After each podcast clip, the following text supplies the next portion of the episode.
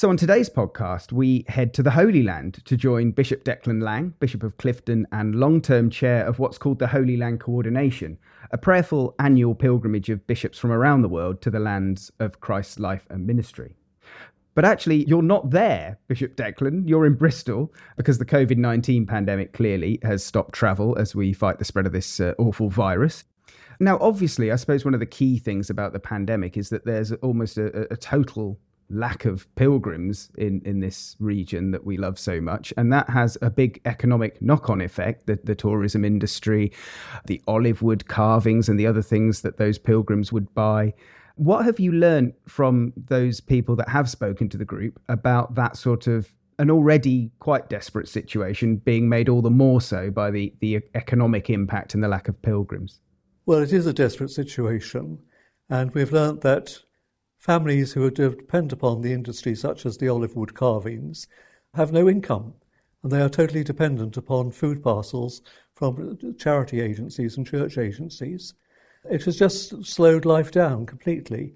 And for some people, I suppose it's really just existence, not living. So it's um, made a situation which, as you know, James, is a bad one anyway. It's made it even worse. Uh, and families are finding great hardship. And I'm sure that's also putting strain on family life as it is in this country and other countries where we're suffering from coronavirus. I kind of sense sitting on those uh, remote sessions that there's there's a sort of general feeling that there's less cause for hope, and perhaps that's not just the pandemic. I, I've heard things being spoken about, such as you know, in terms of blockade and occupation, you know, nothing seems to change, and we've done this, haven't we, for a decade or more, um, and our predecessors before a decade or so before that. How, how do we feel about the hope situation? Because as Christians, we, we are hope filled people, or we should seek to be the hope in Christ. But isn't it hard to generate that hope when nothing seems to change in the Holy Land? It's very difficult to find signs of hope. I think if we're looking at the political level, politics is, is very uh, unstable at the moment. As you know, Israel is going for another general election, its fourth general election. And the, the leadership in the West Bank also has been there for quite a while. There needs almost to be, I think, a change in leadership, or for politicians to be talking to one another with respect for each other and really listening and have, really having a dialogue between themselves. There are signs of hope, but the hope is amongst the ordinary people, the everyday people, who are trying to work together to break down barriers and to um, respond, as the Christian community does, in a great way to the wider needs of the community, such as in education and in healthcare. It's, it's interesting that in Gaza, the parish priest of the Holy Family Church was telling us he's only got 150 members of his parish. But the amount of work that they do is amazing. They're, they're like the seed in the gospel that's sown that produces a great harvest the work of in Gaza of the, church in education and in trying to train people to be ready for employment is, is very remarkable. And it's very humbling as well, as you see people trying to live their Christian faith under great pressure and difficult circumstances. You mentioned Gaza. I was very moved actually by that session that we had on the realities in Gaza because we know, you know, even getting in is, is very difficult.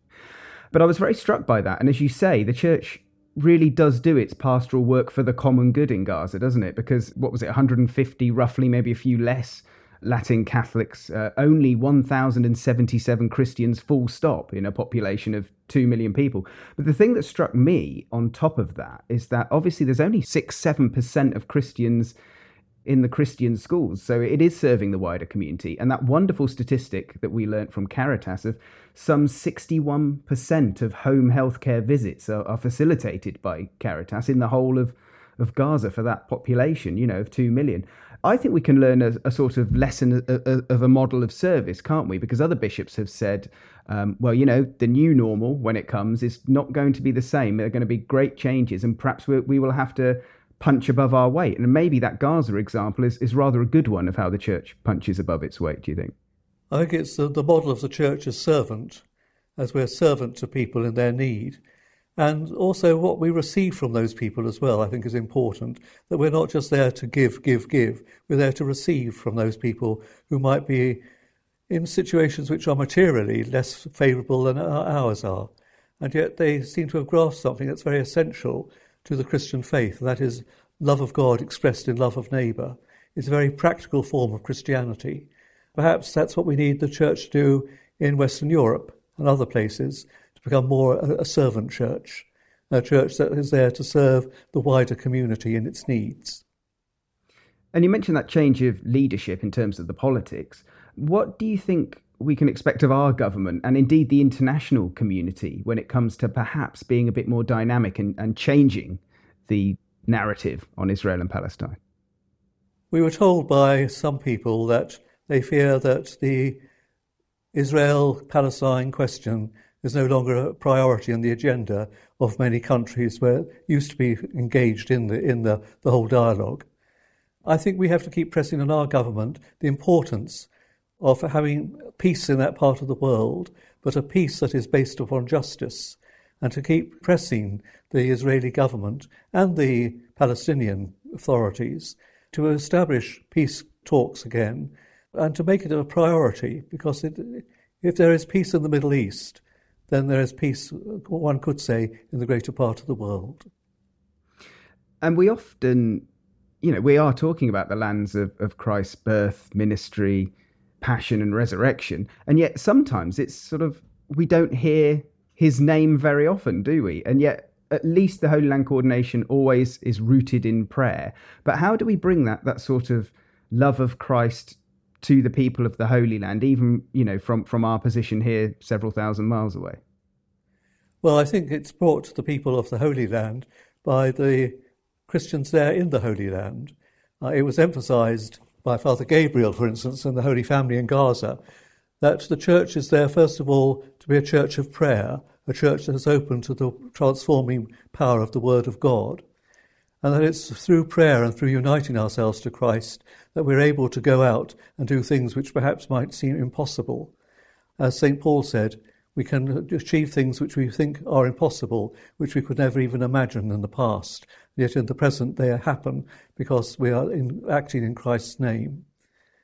I think we can support the people of the Holy Land ourselves through prayer and through pilgrimages as well, because pilgrimages will bring back to the people of the Holy Land, especially the Palestinians, a living so that they can live with a sense of dignity, and also to remember that they're not forgotten, because again, as we've heard uh, in other years, they often feel a forgotten people.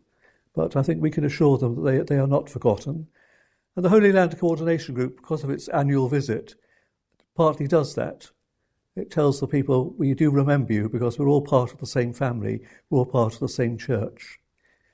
And I think because it's a holy land to Islam, to Judaism, and to Christianity, it should be really be a land of dialogue and become a model and example of people living in harmony together rather than in tension. And just one final word on those people of Israel and Palestine, the people of the Holy Land the Christians, everybody. One thing that does strike me in, in that, that one occasion I was there was actually, despite the challenges, most people want to get along with one another in a very simplistic way. The hospitality is always very strong. I think certainly hospitality is a mark of the people of the Holy Land. We've always been greeted very warmly and generously as well. Um, I think that's where the hope is. The, the ordinary people, as I said earlier, just trying to get on together, living with one another in peace and harmony. Because I think both sides, if you talk about sides of Israelis and Palestinians, they want peace, they want harmony, they want their families to flourish because they love their families. What needs to happen, I think, is through dialogue, a trust needs to be built up again between the two peoples. Um, but not until that trust is established, I don't think will anything really happen at a deep level. Well, we'll certainly pray for that. And thank you, Bishop Declan, ever so much for your insight, garnered from the many years that you've been visiting the Holy Land. Not so this year, but nonetheless, I think it's been a, a valuable coordination nonetheless. As they say, next year in Jerusalem. Absolutely. Bishop Declan, thank you very much. Thank you, James.